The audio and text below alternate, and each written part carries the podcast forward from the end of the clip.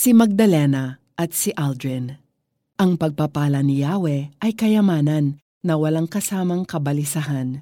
Proverbs 10.22 Si Magdalena ay nakatira sa isang liblib na baryo ng pagudpod.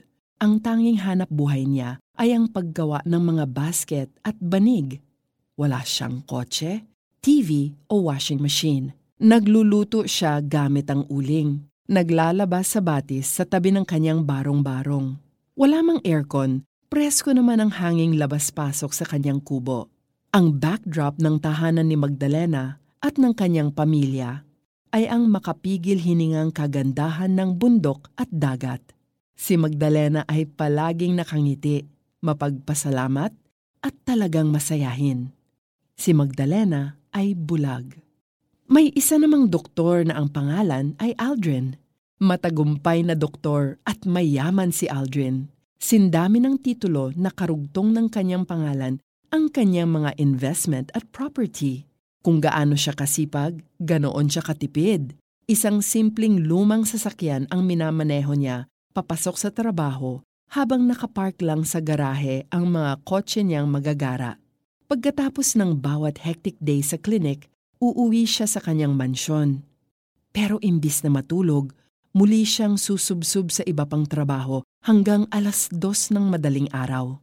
Ang kanyang libangan ay ang pagsusugal sa kasino at pinalalago pa niyang pilit ang perang kinikita. Ganito si Doc araw-araw, kaya't di maiwasang maging masungit sa kanyang mga tauhan.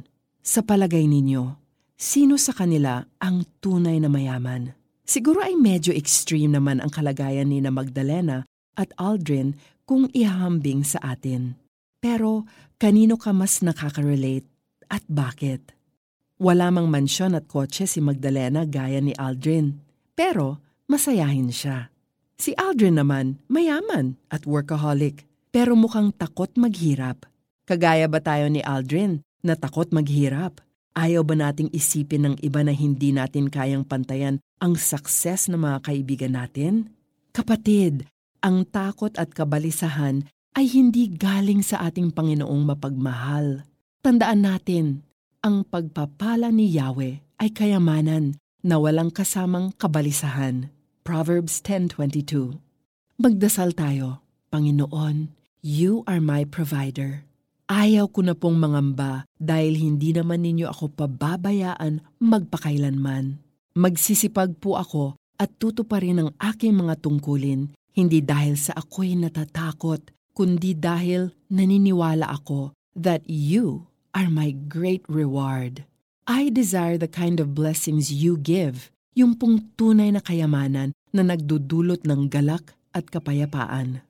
For our application, Recall all the blessings that you received and the happiness you felt. Consider every small and big blessing. Dwell on them and thank God. Ang pagpapala ni Yahweh ay kayamanan na walang kasamang kabalisahan. Proverbs 10.22 I'm Joyce Burton Titular. Remember, if you experience fear of the future, stop and remember the blessings of God in your past.